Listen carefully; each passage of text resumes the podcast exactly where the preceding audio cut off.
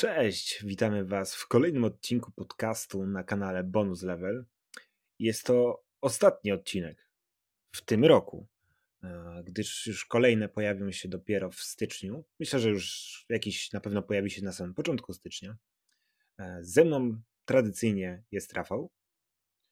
Cześć wszystkim, ze mną tradycyjnie oczywiście jest Igor. Jak żeby inaczej. Dzisiejszym tematem będzie Top 10 gier 2022 roku. I co sądzisz, Rafale, o tym roku? Jaki był dla ciebie tak growo? Znaczy, przede wszystkim dla mnie growy był taki, że nie miałem do końca czasu ograć wszystkich produkcji, bo ten rok po prostu był intensywny, zarówno jeżeli chodzi o premiery growe, jak i intensywność życia. Myślę, że to warto o tym wspomnieć, ale jeżeli chodzi ogólnie o cały rok w kontekście branży gier, no to tak jak wspomniałem, był bardzo intensywny, wyszło trochę gier, które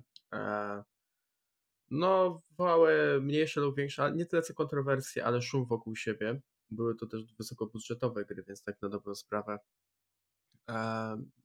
było i w co grać, i o czym mówić, i o czym szumieć.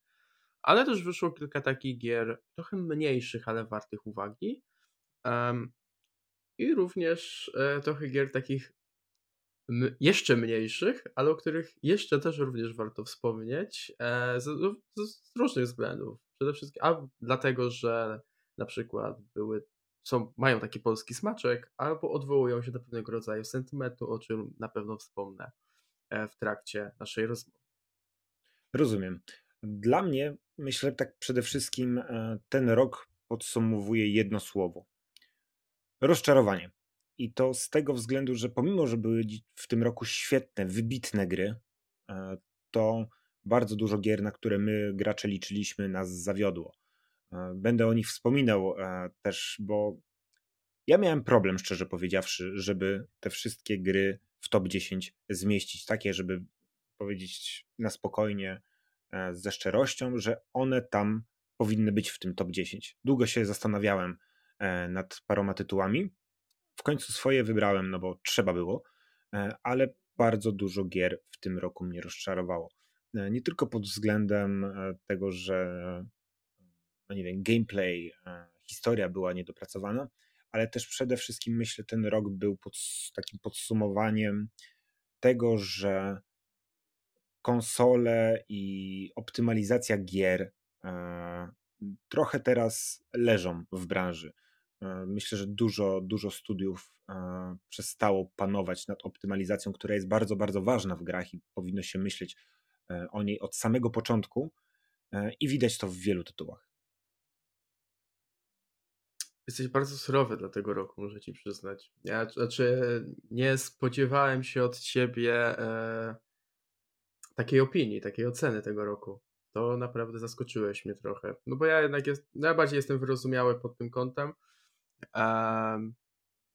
Masz rację pod wieloma względami, między innymi pod względem tej optymalizacji, bo to, co się dzieje czasami, jeżeli chodzi o te porty na PC-ta z PlayStation, to jest w ogóle, nie chcę powiedzieć kpina, ale no trochę takie jaja, nie? Że studia naprawdę doświadczone nie potrafią tego ogarnąć. Niemniej aż tak surowy bym nie był. Wiesz co, na moją ocenę wpłynął fakt, że mieliśmy parę tytułów, które znajdą się, przynajmniej jeden znajdzie się u mnie w top 10, które mieliśmy zablokowany klatkaż na konsolach nowej generacji.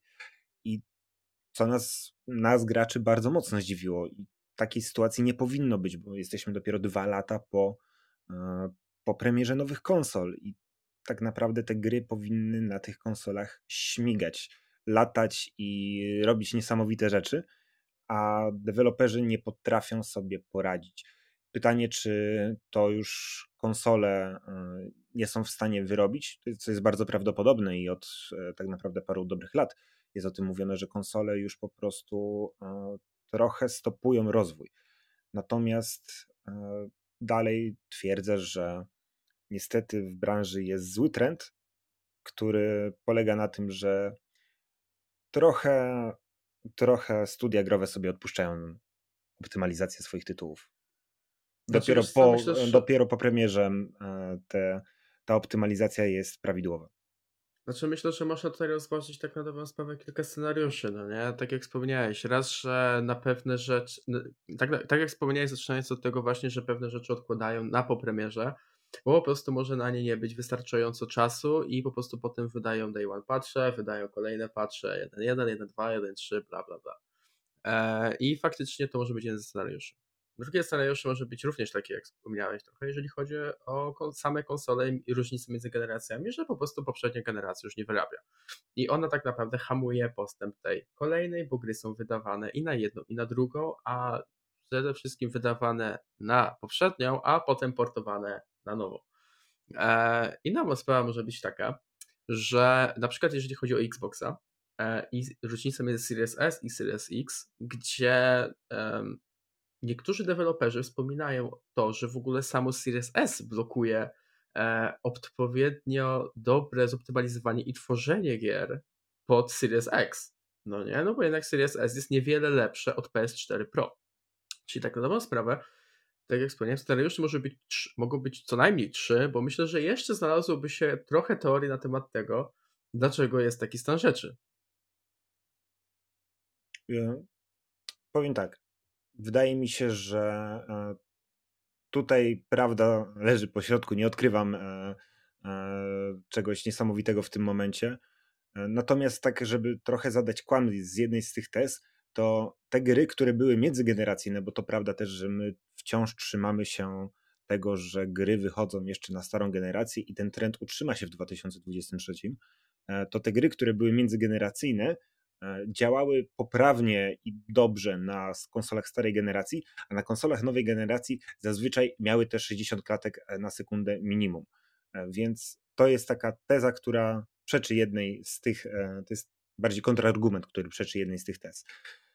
Ale myślę, że możemy już chyba zostawić ten temat, bo to jest taki temat, który moglibyśmy wałkować, czemu tak to wszystko wygląda.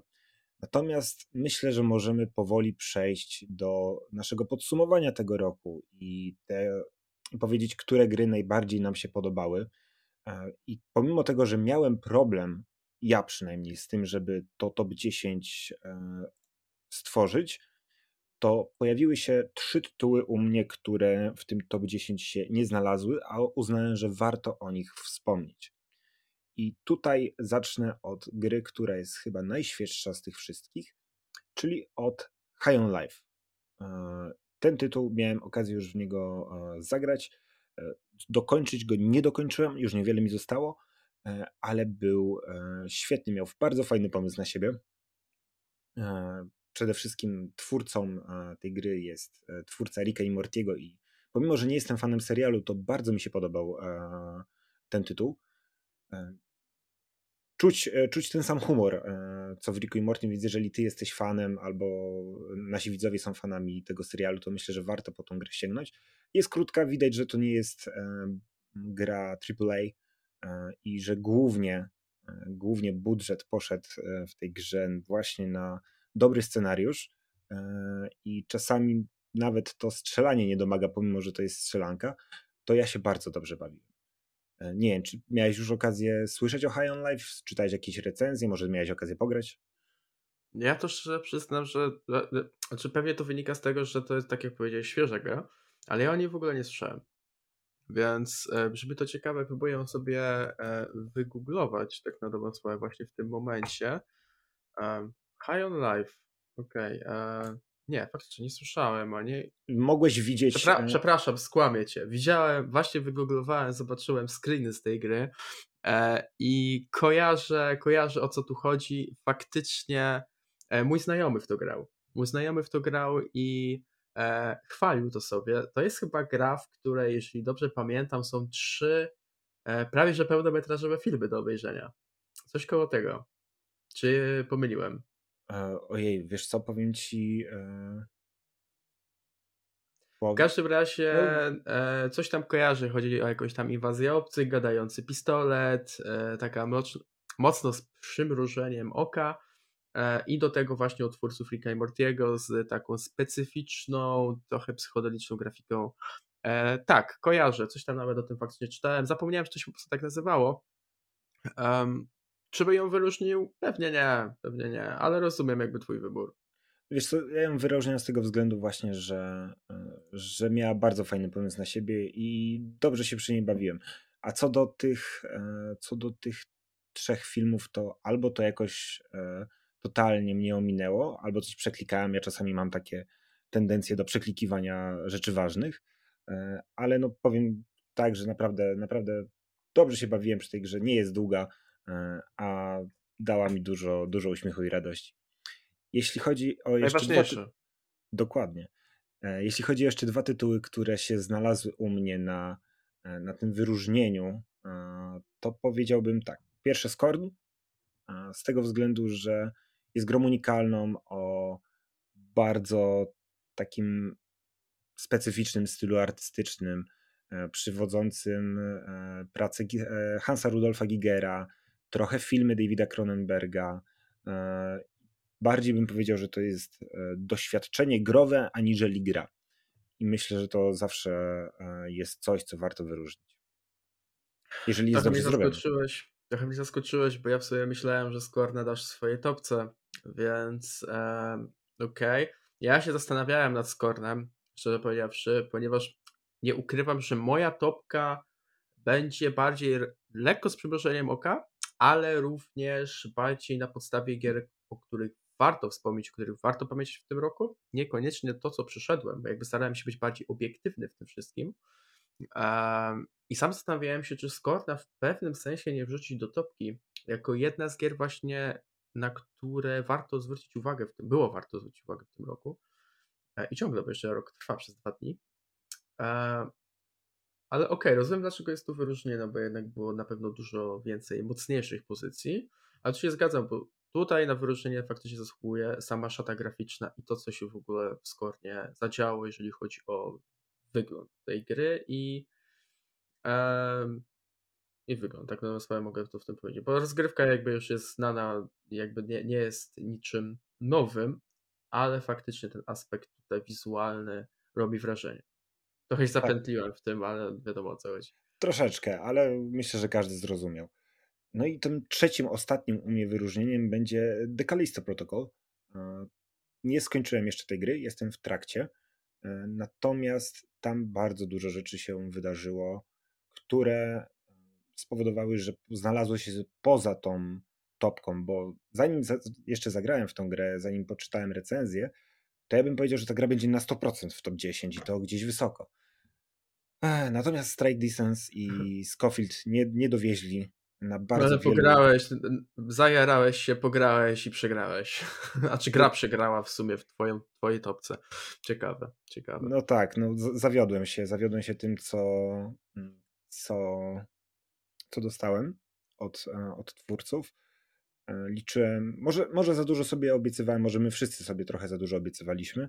Na pewno ma świetny klimat takiego horroru science fiction, widać bardzo dużo nawiązań do Dead Space'a, nie ma się co dziwić.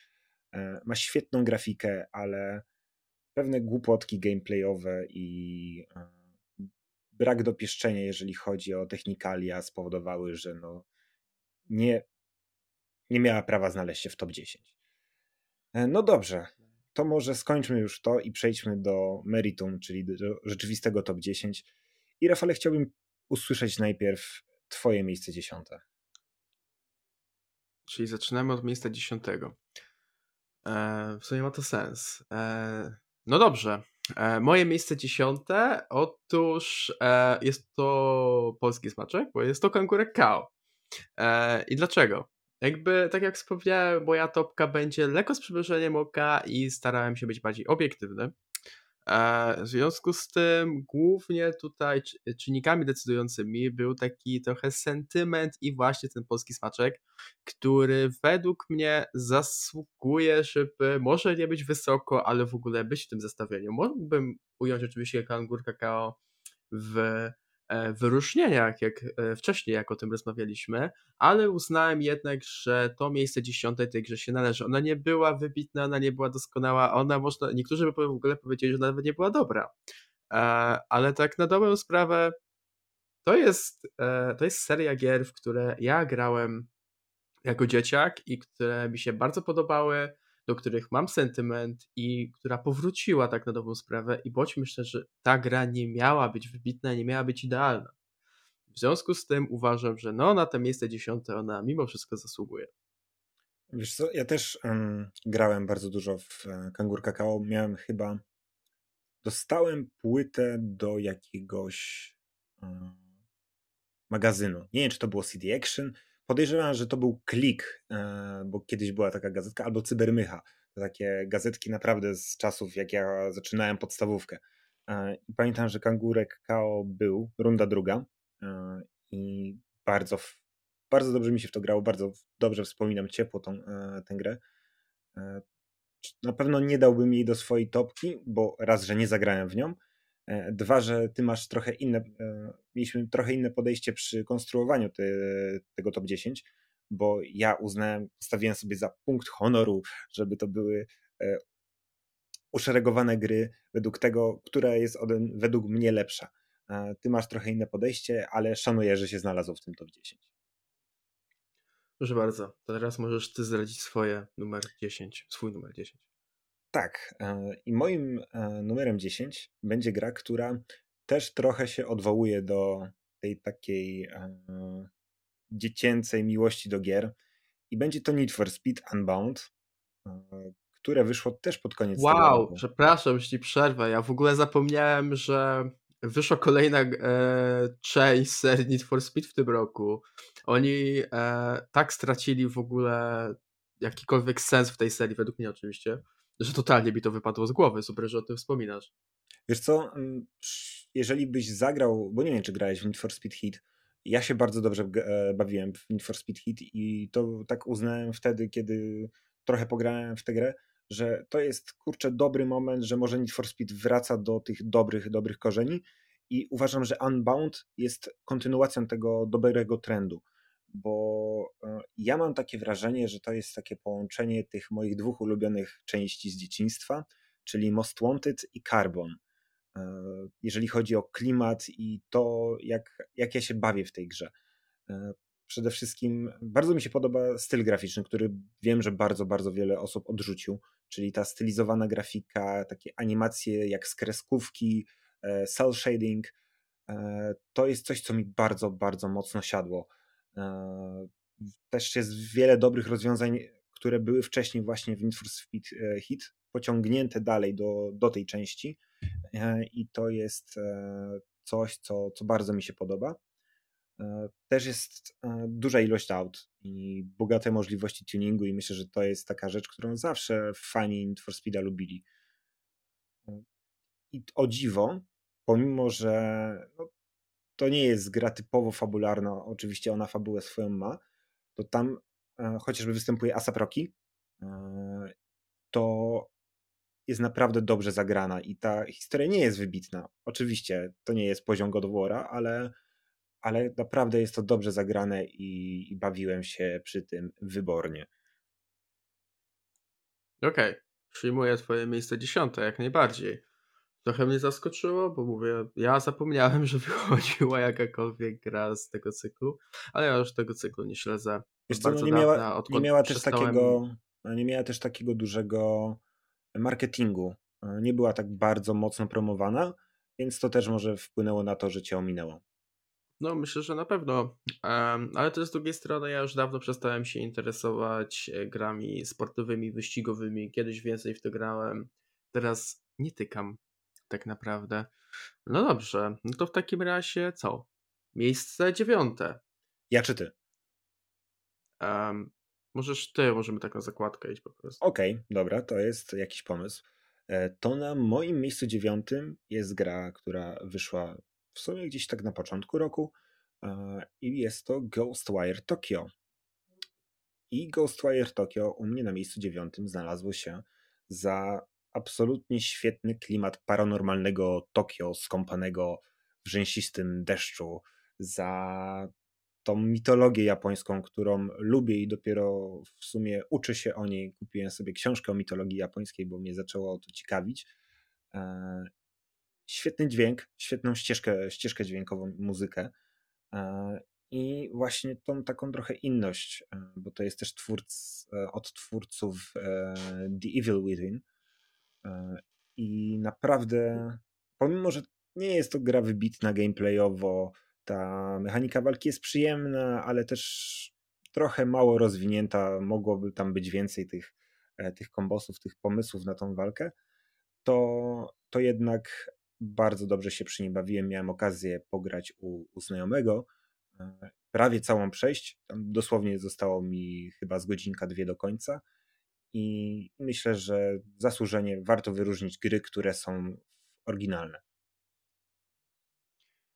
Okej, ja nie wypowiem się jeszcze o Ghostwire Tokyo, ponieważ myślę, że znajdzie się na to przestrzeń później. Sam zobaczysz.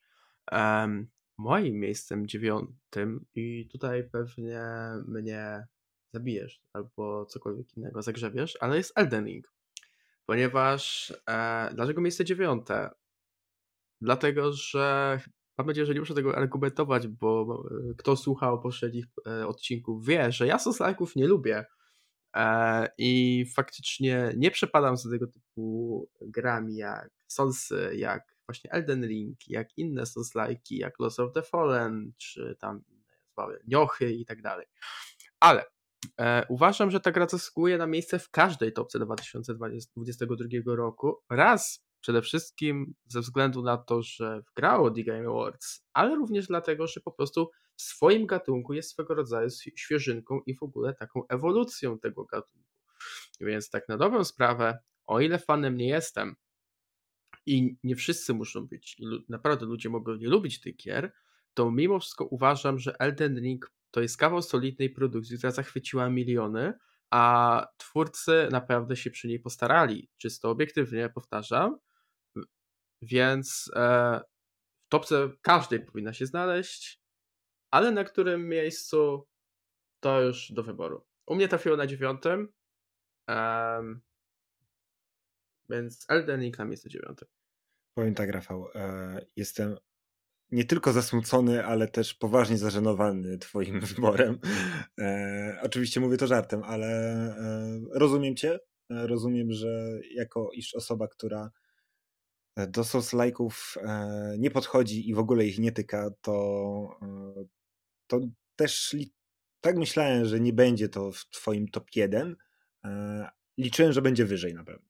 Ale rozumiem twój wybór. Zwróć uwagę na to, że to jest top of 2022, czyli mówimy o grach najlepszych, więc dalej, biorąc pod uwagę to, że jest na 9 miejscu, to jest to 9 miejsce wśród gier, które są najlepsze lub na które na pewno warto było zwrócić uwagę w całym 2022 roku, czyli jakby to nie jest gra najgorsza.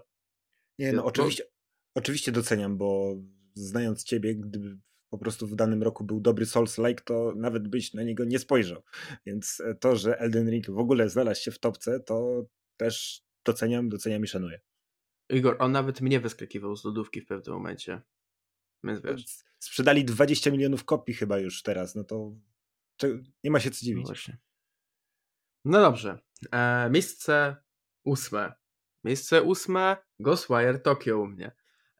Więc byliśmy prawie, że blisko. Jak to u mnie wygląda z tą grą?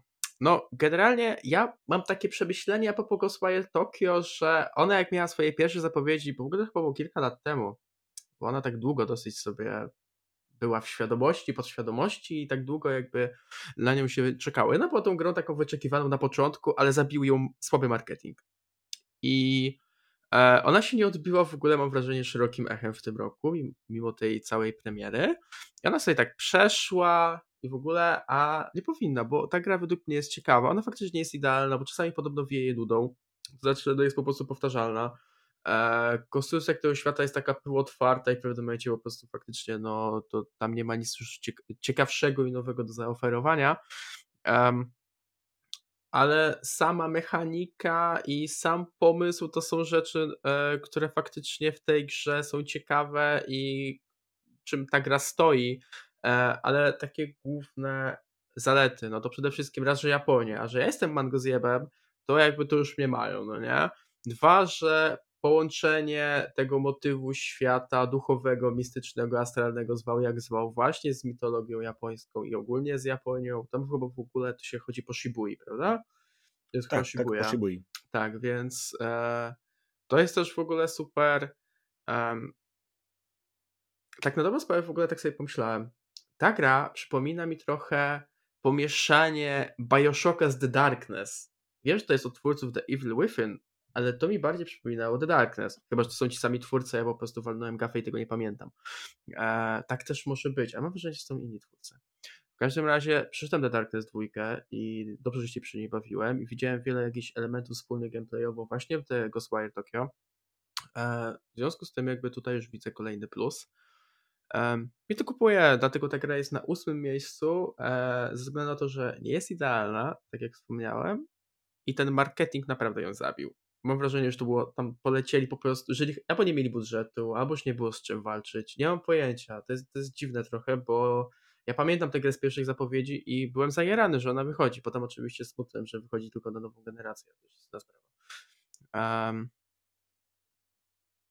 Co mogę powiedzieć, tak to wygląda.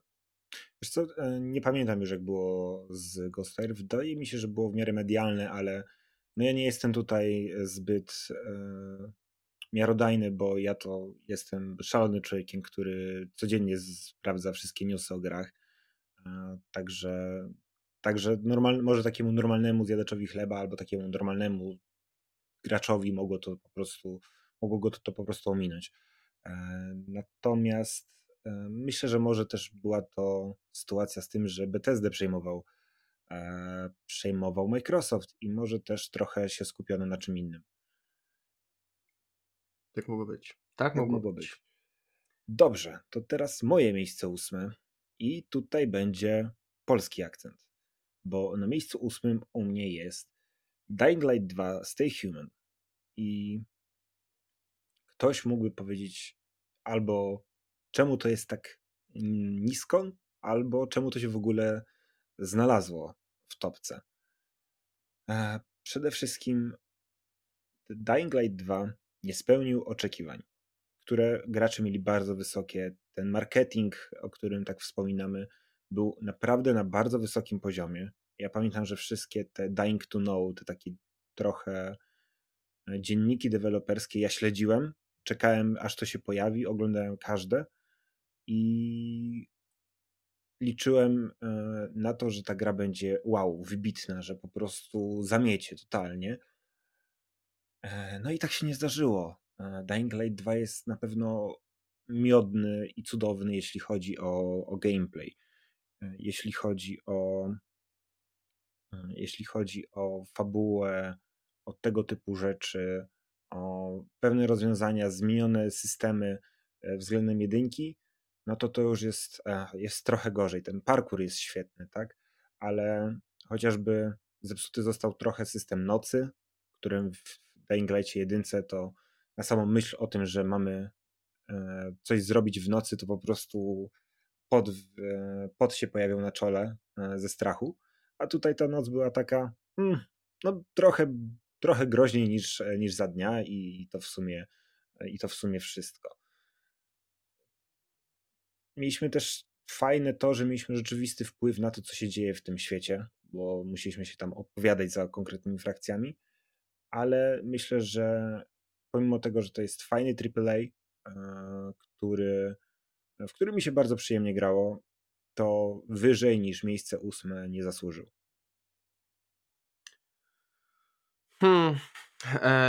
Myślę, zacznę od tego w ogóle, że ja się z tobą jak najbardziej zgadzam i chyba nie mam za bardzo jeszcze czego dodać, oprócz tego, że powtarzam też to, co mówiłem przy odcinku po The Game Awards. Według mnie jest to gra, która się również w topkach powinna pojawić albo na honorowym miejscu, albo gdzieś niżej, jakby wiadomo, ja zgadzam się tutaj jakby z wszystkimi zaletami i wadami, które wymieniłeś, ale myślę, że od tego możemy przejść płynnie do 7. miejsca, czyli miejsce 7 u mnie Dying Light 2 Stay Human. Ja mam wrażenie, jak to tak pójdzie dalej, po prostu będziemy tylko się tak piętrować, to będzie śmiesznie. Ale przychodzi przynajmniej płynnie. Także tak, u mnie na miejscu 7 właśnie jest Dying Light 2.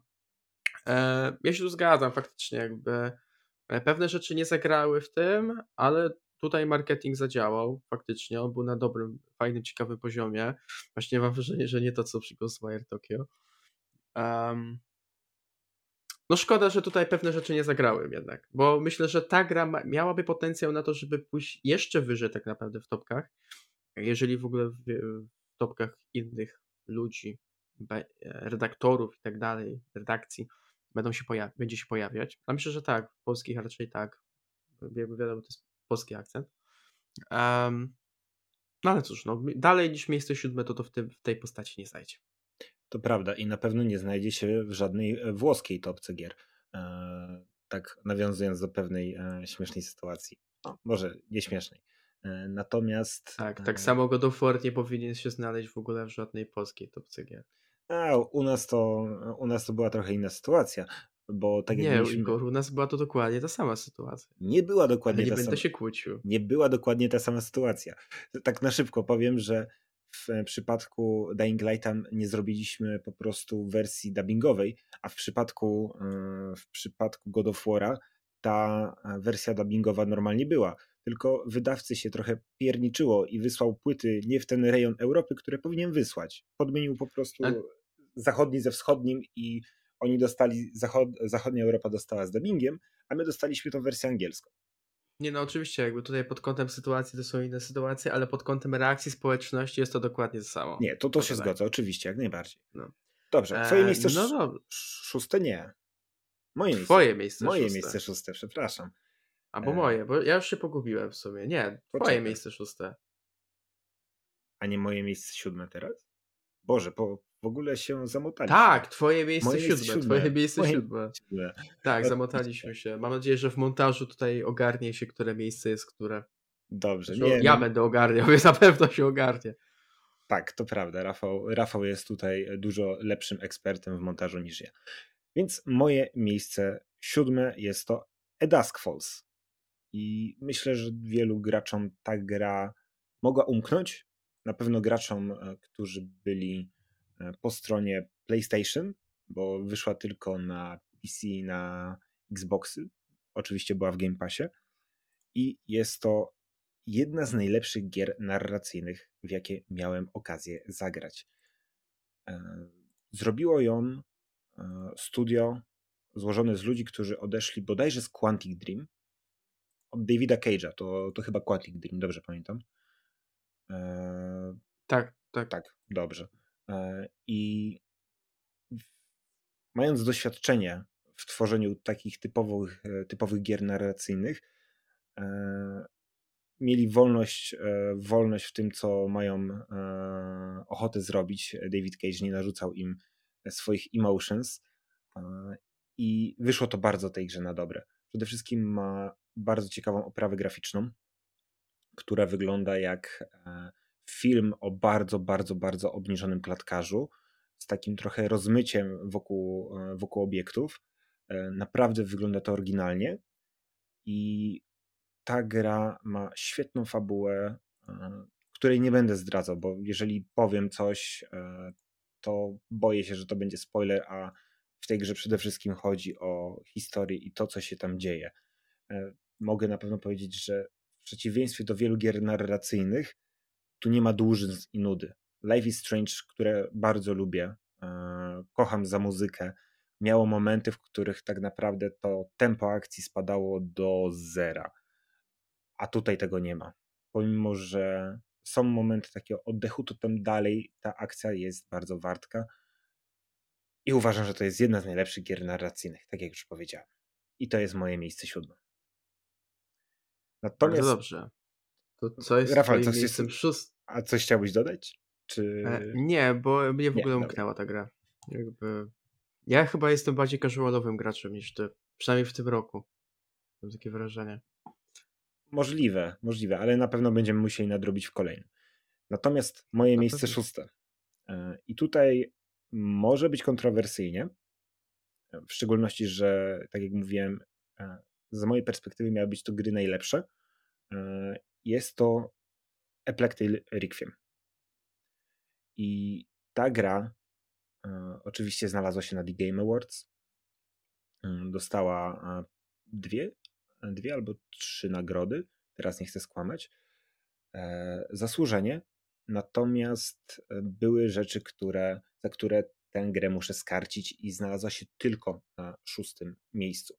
I przede wszystkim jest to właśnie optymalizacja tych gier, gdzie ja liczyłem, że to będzie tytuł, który pokaże moc nowej generacji i co trzeba o nim powiedzieć, to że jest piękny. Graficznie jest cudowny i robi bardzo duże wrażenie. Bardzo szczegółowe lokacje, bardzo pomysłowe. Te hordy szczurów, które są na pewno bardzo trudne do wyrenderowania, do stworzenia i zasobożerne. Natomiast liczyłem, że ta gra będzie takim popisem. A mieliśmy blokadę klatkarzu na konsolach, plus z tego co słyszałem, bo ja nie jestem graczem PC-owym, to optymalizacja leżała, przynajmniej przez pierwsze parę tygodni.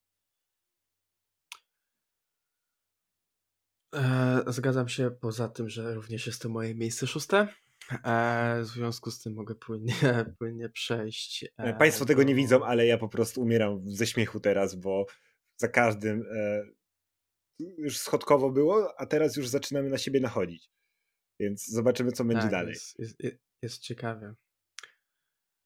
W każdym razie, tak, jeżeli chodzi o tę optymalizację i tak dalej, to ja się zgadzam, dlaczego u mnie jest na miejscu 6. U mnie jest na miejscu 6, znaczy przede wszystkim na pewno przez sentyment do pierwszej części, którą grałem i mi się na pewno fajnie w nią grało, mimo że ona była pozbawiona wad. Ona miała dosyć poważne wady, tak na dobrą sprawę, jeżeli chodzi o 1, ale tutaj chodzi o 2, więc nie będę się jakby na ten temat rozpłaszczał. 2 naprawiła na pewno to, co nie grało w 1, to na pewno trzeba wspomnieć. Więc ten gameplay i system w ogóle rozwoju postaci i tak dalej jest jeszcze ciekawszy, jeszcze fajniejszy i w ogóle system rozwoju postaci tak naprawdę jest mniej skomplikowany. I jeżeli dobrze kojarzę, on jest trochę zerśnięty z The Last of Us chyba, więc jak już się wzorować, to na najlepszych oczywiście, ale jeżeli chodzi też o to, co zostało poprawione, przede wszystkim grafika. No bo jakby bądźmy szczerzy, w pierwszej części, zarówno jeśli chodzi o animację, jak i o mimikę twarzy, to ja jestem wśród tej części graczy, mam nadzieję, że nie jestem odosobniony i że to tego nic sobie nie wymyśliłem, ale ona po prostu była zła. Wiem, że ludzie ją chwalili. Dla mnie, jak ta mimika twarzy była okropna po prostu i jak zobaczyłem to, co się dzieje w drugiej części, to jest niebo a ziemia tak na dobrą sprawę. No ja wiem, że to jakby też jest zasługa tak na dobrą sprawę nowej generacji, ale biorąc pod uwagę to, że ta gra bodajże wyszła w 2018 albo 2019 roku, poprawnie Igor, kiedy wyszła pierwsza część? 2018? Trzeba wygooglać, więc kontynuuj, zaraz ci powiem. Okej, mam wrażenie właśnie, że w 2018 albo 2019, więc ona wyszła mniej więcej w tym samym czasie, co pierwszy Horizon. Więc tak na dobrą sprawę, jakby porównywać te dwie gry, to jest w ogóle jakby porównywać indie gierkę do gry AA. W 2019, a tak dla ścisłości Horizon wyszedł w 2017 lub 2016, więc to w ogóle jest... Horizon w 2016? Wydaje mi się, że tak. To będziemy musieli to wyciąć. Wydaje mi się, że jak już to w 17, ale mam wrażenie, że to było... Dobra, inaczej, to w takim razie, żeby jakby uniknąć trochę tego błędu, w 2018 wyszedł God of War, a w 2019 wyszedł A Plague Tale, który był bardzo chwalony, więc jakby porównajmy sobie te dwie gry i porównajmy te dwa poziomy mimiki tak naprawdę postaci. No, nie ma co go porównywać. Więc jakby to zostało na pewno poprawione w drugiej części. No i ta cała skradankowość i to wszystko, no tutaj jakby dalej to zdaje egzamin, ale mnie w ogóle też się podobają te różnorodne lokacje i ta surowość / brutalność całego świata i to, że tak naprawdę ten świat nie bierze jeńców, po prostu. Swoją drogą można tak powiedzieć, że to jest taki trochę The Last of Us w średniowieczu poniekąd.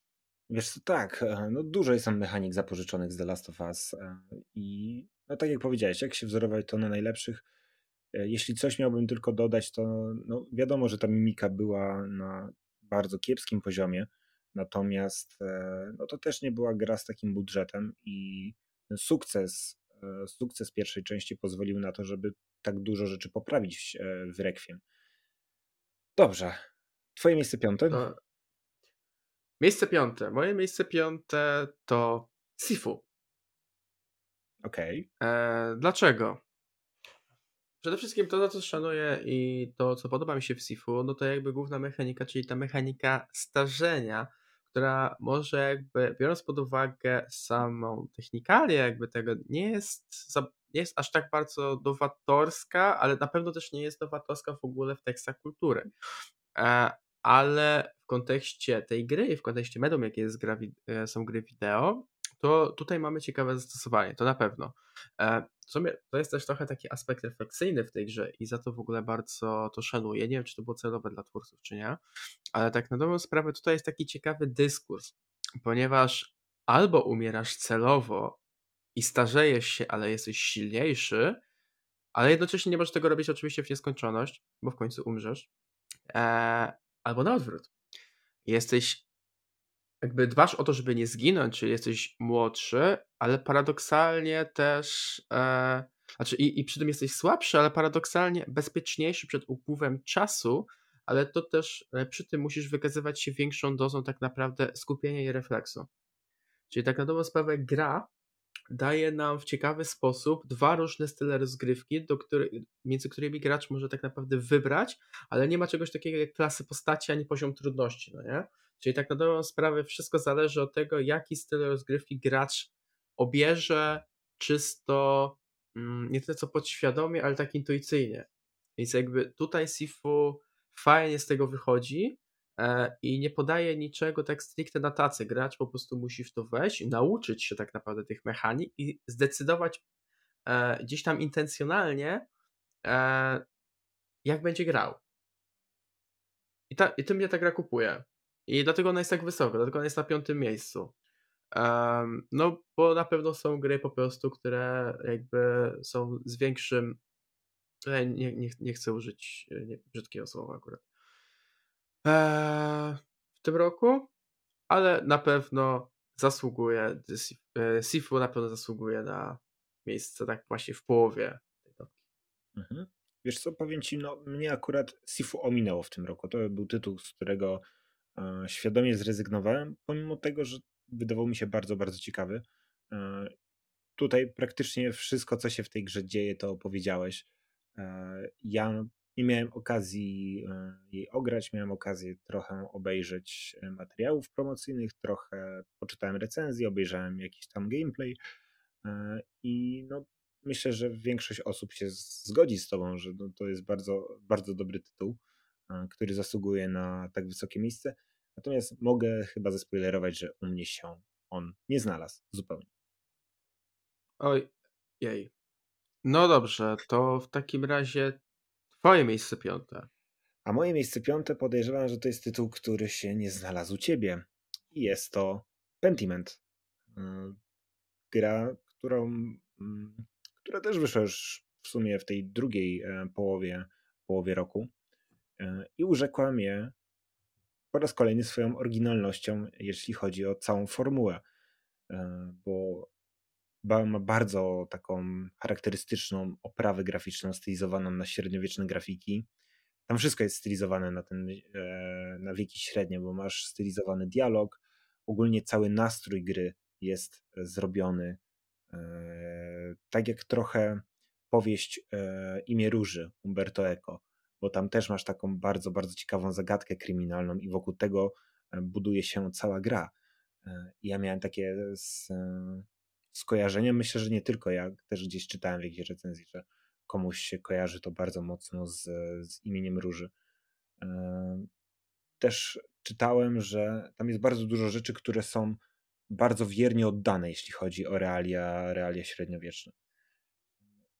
I to, co jest też niesamowicie dobre i to, co ja bardzo, bardzo doceniam, to jest to, że masz bardzo dużo decyzji do podjęcia, które mają rzeczywisty wpływ na rozgrywkę. I dlatego ta gra jest praktycznie w swojej formule bezbłędna i dlatego jest tak wysoko u mnie, na miejscu piątym. Dobrze. Przyjmuję twoje miejsce piąte. W takim razie teraz twoje miejsce czwarte. Moje miejsce czwarte. Widzę, że nie masz nic do dodania co do Pentimenta, więc nie. Dobrze. To przechodzimy do miejsca czwartego i tutaj myślę, że bez jakiegoś zaskoczenia jest gra, którą już omawialiśmy w pierwszym odcinku naszego podcastu, czyli Stray. I zasługiwał na podium moim zdaniem, natomiast tam paru rzeczy zabrakło. Trzeba powiedzieć, że to jest gra, która jest wybitnie oryginalna, jeśli chodzi o głównego bohatera, naszego kociego bohatera, o perspektywę patrzenia na świat. Bardzo, bardzo ciekawy świat, bo to jest taki postapokaliptyczno-cyberpunkowy w takiej troszeczkę wersji cute. Ma bardzo dużo detali, tam się chce zwiedzać. Ja pamiętam, że jak ja grałem, to chciałem po prostu wejść w każdy kąt tego miasta, które mieliśmy okazję zwiedzić w pierwszej lokacji. Potem te kolejne lokacje też miałem ochotę po prostu cały czas tam przebywać i widzieć, co się dzieje. Co mogę dodać więcej? Podobała mi się kameralność tej historii, że pomimo tego, że w sumie trochę w pewnym momencie pokazujemy inny świat tym robotom, to zachowała taką swoją kameralność tego, że to jest po prostu kot, który chce wyjść.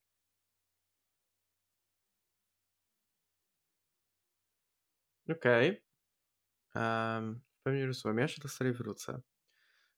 Zaś jeżeli chodzi o moje miejsce czwarte, to jest to The Quarry.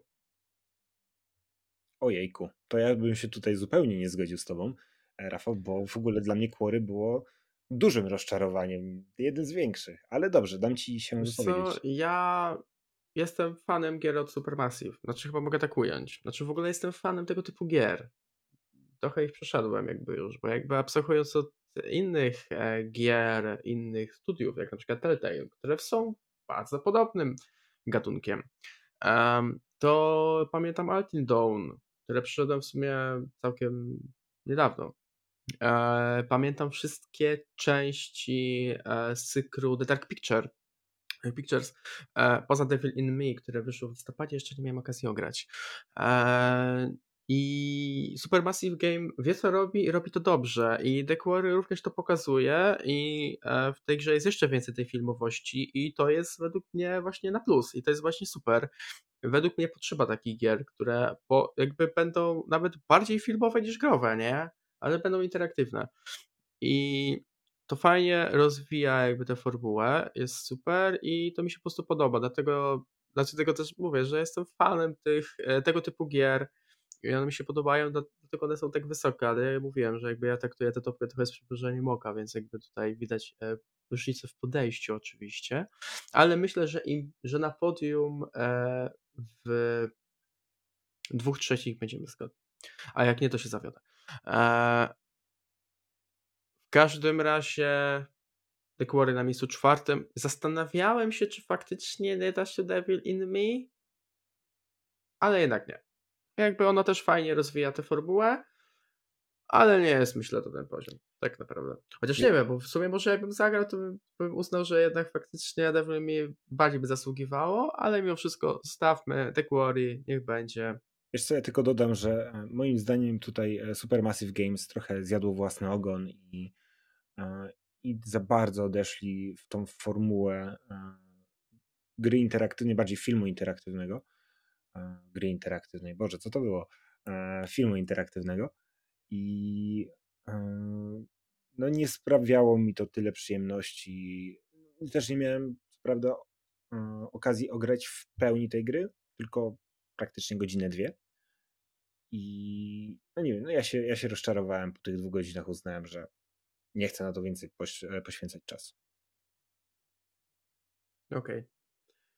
Jak najbardziej rozumiem. Znaczy, no po prostu to nie są gry dla każdego, bądźmy szczerzy, w ogóle nie ma gier dla każdego, bądźmy szczerzy, nie? Ale jakby to jest taki dosyć specyficzny gatunek, że trzeba to lubić.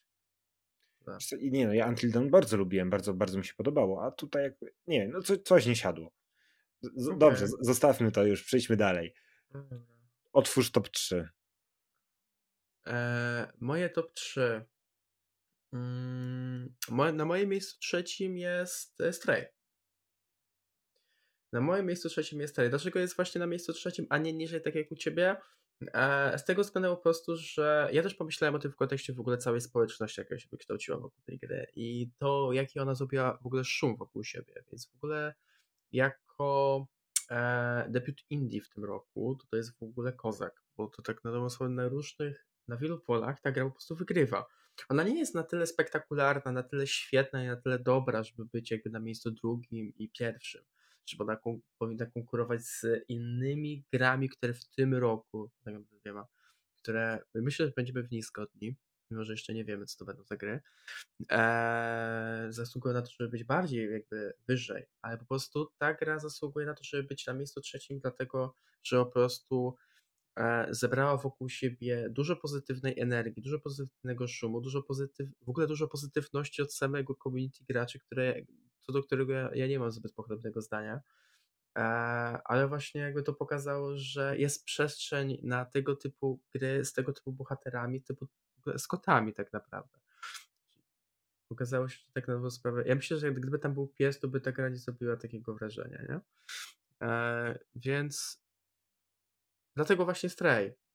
Nie tylko za sprawą tego, że to była dobra gameplayowa gra, bo pod kątem jakby różnym, fabularnym i mechanicznym, ona czasami po prostu widać było niedróbki techniczne, szczególnie jeżeli chodzi o pewne animacje i mechanikę postaci.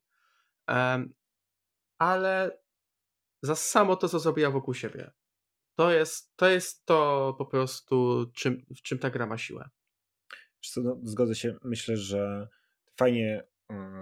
fajnie uzupełniłeś moją wypowiedź o ten aspekt taki społecznościowy i odbioru tej gry, bo ja opowiadałem o jakby o samej grze i powtórzyłem to, co mieliśmy w pierwszym podcaście, który jakby skróciłem do tych paru minut. Bardzo, bardzo się zgadzam z twoją opinią. Nie mogę już zmienić swojego rankingu, więc zostanę przy 4, ale twoja argumentacja do mnie jak najbardziej trafiła. Więc okay. Twoje top 3 otwiera Stray, a moje top 3 otwiera Horizon Forbidden West. I tutaj parę argumentów za tym, czemu Horizon jest na trzecim miejscu. Przede wszystkim jest piękną grą. Jedną z najpiękniejszych gier na ten moment, jakie możemy doświadczyć my gracze. No tam są takie widoki, gdzie po prostu masz ochotę po prostu odpalić photomode i co chwilę robić zrzut ekranu i robić tapety i potem sprzedawać to w internecie. To raz, jakby no oprawa graficzna jest prześliczna. To, że ta gra jest dla mnie kwintesencją gatunku action adventure, gdzie mamy swoją oczywiście jakąś historię, która się dzieje w tym wykreowanym świecie przez Guerrilla Games, natomiast też masz dużo takich pobocznych historii, możesz gdzieś tam pobiegać, popolować. No to mnie urzekło. W pierwszym Horizonie to jest tak samo świetnie zrealizowane w drugiej części. No te walki z tymi wszystkimi maszynami, w szczególności tymi większymi, no to daje ogrom satysfakcji i jest to świetnie zaprojektowane. Co jeszcze mogę dodać? No, ta eksploracja, bardzo fajnie rozbudowany system rozwoju dla Aloy. No, za te wszystkie rzeczy, za to, że naprawdę tam nie wieje nudą w tej grze, to miejsce trzecie. Okej. Ja do Horizona jeszcze wrócę, więc nie będę się rozgadywał. Ja się domyślam, kiedy wrócisz. Natomiast ty zacząłeś top 3, więc ja mówię... Ty zaczynasz top 2. Tak jest. Uwaga, top 2. Top 2, tam daradam. Myślę, że niedużym zaskoczeniem będzie, że na drugim miejscu jest pewna gra też od Sony, czyli God of War Ragnarok, który właśnie kończę, bo tak naprawdę zostały mi już tylko misje poboczne, bo uznałem, że ważniejsza jest fabuła dla mnie i misje poboczne i jakby splatynuję tą grę później. Cudowny jest. To jest idealne zamknięcie tej historii, jeżeli chodzi o tą duologię nordycką. Tam ktoś, kto pisał scenariusz, to do tej drugiej części to ja bym chętnie uścisnął dłoń, bo jest fantastyczna. Aktorzy, którzy odegrali te postacie, no też dali z siebie 200%. Nie dziwię się, że Christopher Judge dostał nagrodę za najlepszy występ, ale tam też postać Atreusa jest cudowna, Odyn, Freya. Naprawdę te wszystkie postacie są zagrane idealnie i tworzą niesamowity klimat. Wcześniej narzekałem na to, że dla mnie w pierwszym God of Warze to wszystko, jeśli chodzi o rozbudowę, system rozwoju, o system walki, jest dla mnie trochę zbyt skomplikowany i nieczytelny. Tu jest jeszcze bardziej rozbudowany, ale dużo lepiej to wszystko rozumiałem i to, jaki fan daje walka w tej grze. Ja grałem na normalnym poziomie trudności, bo na chwilę odpaliłem wyższy i uważam, że nie ma sensu grać na wyższych poziomach trudności w tę grę, bo to jest rzucenie się na giganta z maszynką jednorazową do golenia. I w tym momencie, kiedy czujesz, że jesteś jednak trochę tym bogiem i walczysz z tymi wszystkimi postaciami, daje ci to masę frajdy. Ci bossowie są świetni, w szczególności ci fabularni. No, mogę się tak rozpływać.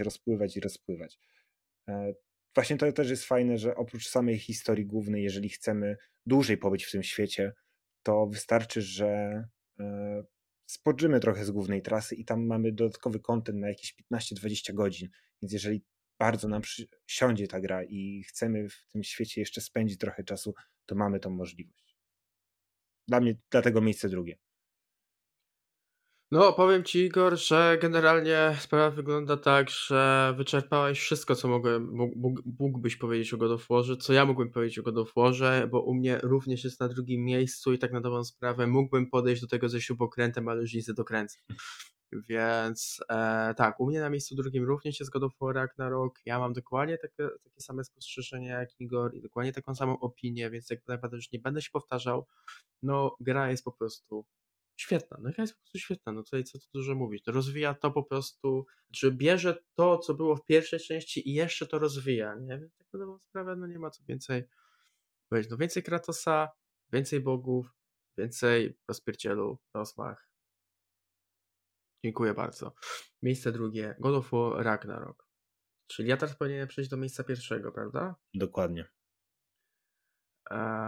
Okej, czyli u mnie miejsce pierwsze, to do czego powiedziałem, że jeszcze wrócę tak naprawdę, czyli Horizon Forbidden West. Tutaj też faktycznie nie będę powtarzał tego już, co wspomniałeś, więc ja tak naprawdę uzupełnię to, o czym powiedziałeś, bo to, co powiedziałeś, jakby idealnie oddaje to, czym jest właśnie Horizon Forbidden West i dlatego on zasługuje, według mnie, na pierwsze miejsce. A czy mogę to uzupełnić? Konstrukcją na przykład questów pobocznych, które są po prostu bardzo dobre. Tam miałem wrażenie, że każdy quest poboczny tak naprawdę miał swoją własną mini historię, nawet jakieś zbieractwo, czy jakieś takie kolektorskie, nazwijmy to po prostu questy. Nie tyle co zwykłe FedExy, ale po prostu takie na zbieranie czegoś i potem zanoszenie tego i odsłuchanie kolejnej partii historii, które też w ogóle w pewnym momencie czasami wiązały się nawet z takimi elementami trochę kosmetycznymi całego na przykład regionu na mapie. No, mnie to kupowało, no nie? Jakby cały ten świat żył i od każdej strony był nacechowany jakąś historią. Coś wszystko tam było określone, nic nie było zostawione tak samo, żeby sobie dopowiedzieć. Ten świat po prostu był wypełniony historią od początku do końca, zarówno główną, jak i poboczną i wszystko się są pięknie zasębiało, więc tutaj naprawdę, jeżeli chodzi o scenariusz, twórcy po prostu weszli na naprawdę jeden z najwyższych poziomów według mnie, dlatego po prostu ta gra jest na pierwszym miejscu u mnie. Ja wiem, co będzie u ciebie na pierwszym miejscu. I tym bardziej szkoda, że nie dostał Horizon żadnej nagrody na The Game Awards, bo naprawdę na nią zasłużył. No i oczywiście Rafał już wie, co będzie na pierwszym miejscu u mnie. Jest to oczywiście gra roku, LX2. Oczywiście żartuję. O nie, o nie. Ale już się prawie nabrałem. Wiem, mówiłem to z takim przekonaniem, ale nie, no oczywiście Elden Ring jest grą roku, bo jest to ten typ gry, po którym cała branża, której już cała branża nie będzie taka sama.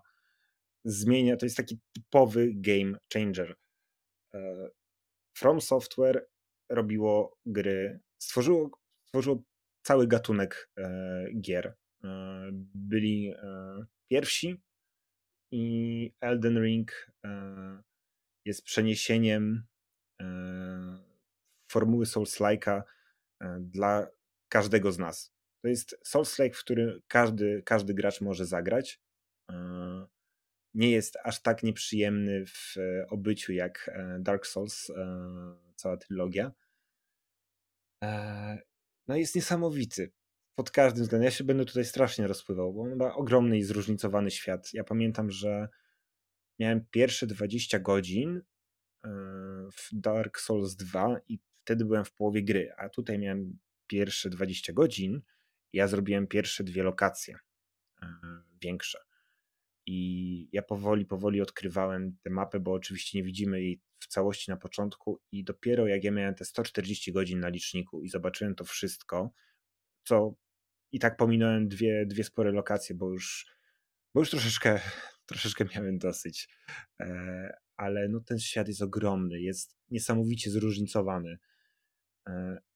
Każda praktycznie lokacja ma swój unikalny styl artystyczny, który pomimo tej swojej unikalności łączy się jakoś z ogólnym stylem artystycznym całej gry. To jest niesamowite, że ktoś tak dobrze dopracował grę o takim rozmiarze.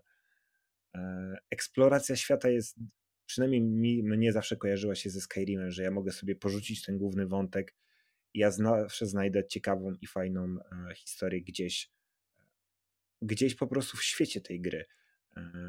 Nie masz tam takiej powtarzalności tego wszystkiego. Każdy loch, pomimo że może wydawać się, że wchodzisz tak samo i tak dalej, a tam zawsze znajdziesz coś nowego i coś ciekawego. System walki, który naprawdę daje dużo frajdy, jeżeli go zrozumiesz i go opanujesz przynajmniej do takiego dobrego poziomu, to nie frustruje.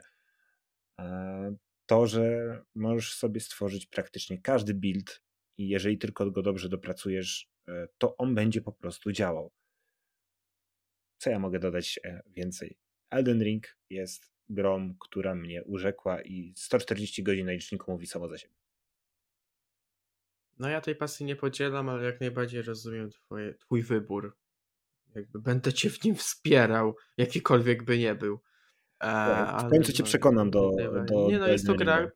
Nie, no bądźmy szczerzy, no jest to gra, która tak na dobrą sprawę, no naprawdę zasługuje na miejsce w topkach. No, czy to będzie miejsce pierwsze, czy to będzie miejsce 9, tak jak u mnie, tak? 9. To już jest kwestia tak naprawdę preferencji i gustu, ale no wiadomo, o gustach się w pewnym sensie tak naprawdę nie dyskutuje, chociaż według mnie powinno. Ale to jest taka dygresja by the way. Ale no po prostu tak czy inaczej, niezależnie od tego, jakie kto ma preferencje, to ta gra, tak jak powiedziałem, zasługuje na miejsce w tych topkach i ona powinna się znaleźć i o niej powinno się mówić, bo to jest po prostu jedna z lepszych gier w tym roku. To jest kawał solidnej gry. Więc no, kawał solidnego RPGa tak naprawdę.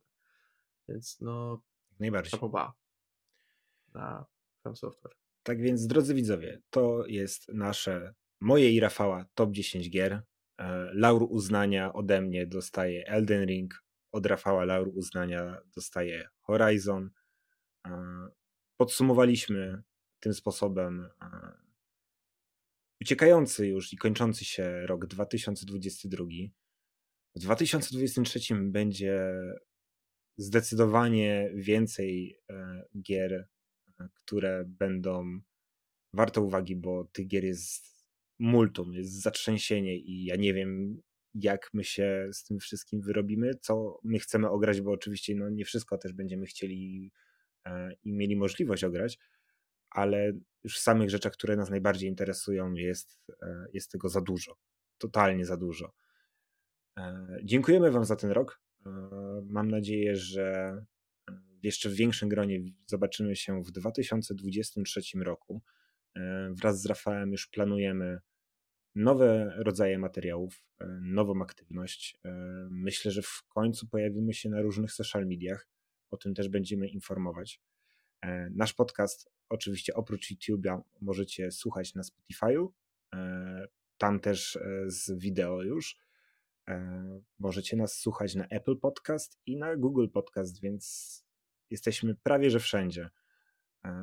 Jeszcze raz w naszym, myślę, że moim i Rafała imieniu dziękujemy za to. Tak, ale się chciałem uzupełnić oczywiście co mówisz. Poczekaj. Dam ci dojść do słowa, spokojnie. I co? Ja ze swojej strony bardzo dziękuję. Oddaję głos do studia. Tak. No ja się oczywiście dołączam do tego, co mówi Igor, ale też jeżeli chodzi o takie nowe formy, które właśnie chcielibyśmy wprowadzić, śledźcie nas na bieżąco, tak, powoli będziemy wchodzić w social media poza YouTube'owe, więc na pewno będzie Instagram, zobaczymy czy będzie TikTok, zobaczymy czy będzie Twitter, Facebook może trochę mniej, bo nie wiem czy tam jest dla nas przestrzeń, ale na pewno te trzy media. Na pewno będziemy chcieli spróbować z filmami, które będą trochę krótsze i które będą bardziej luźnymi rozmowami, takimi trochę freestylami bym to nazwał, na konkretny temat, który sobie gdzieś tam wymyślimy przed odcinkiem, a nie stricte tak jak teraz rozmawiamy, że mamy konkretny temat, przygotowujemy się do niego i omawiamy go po prostu tutaj na wizji.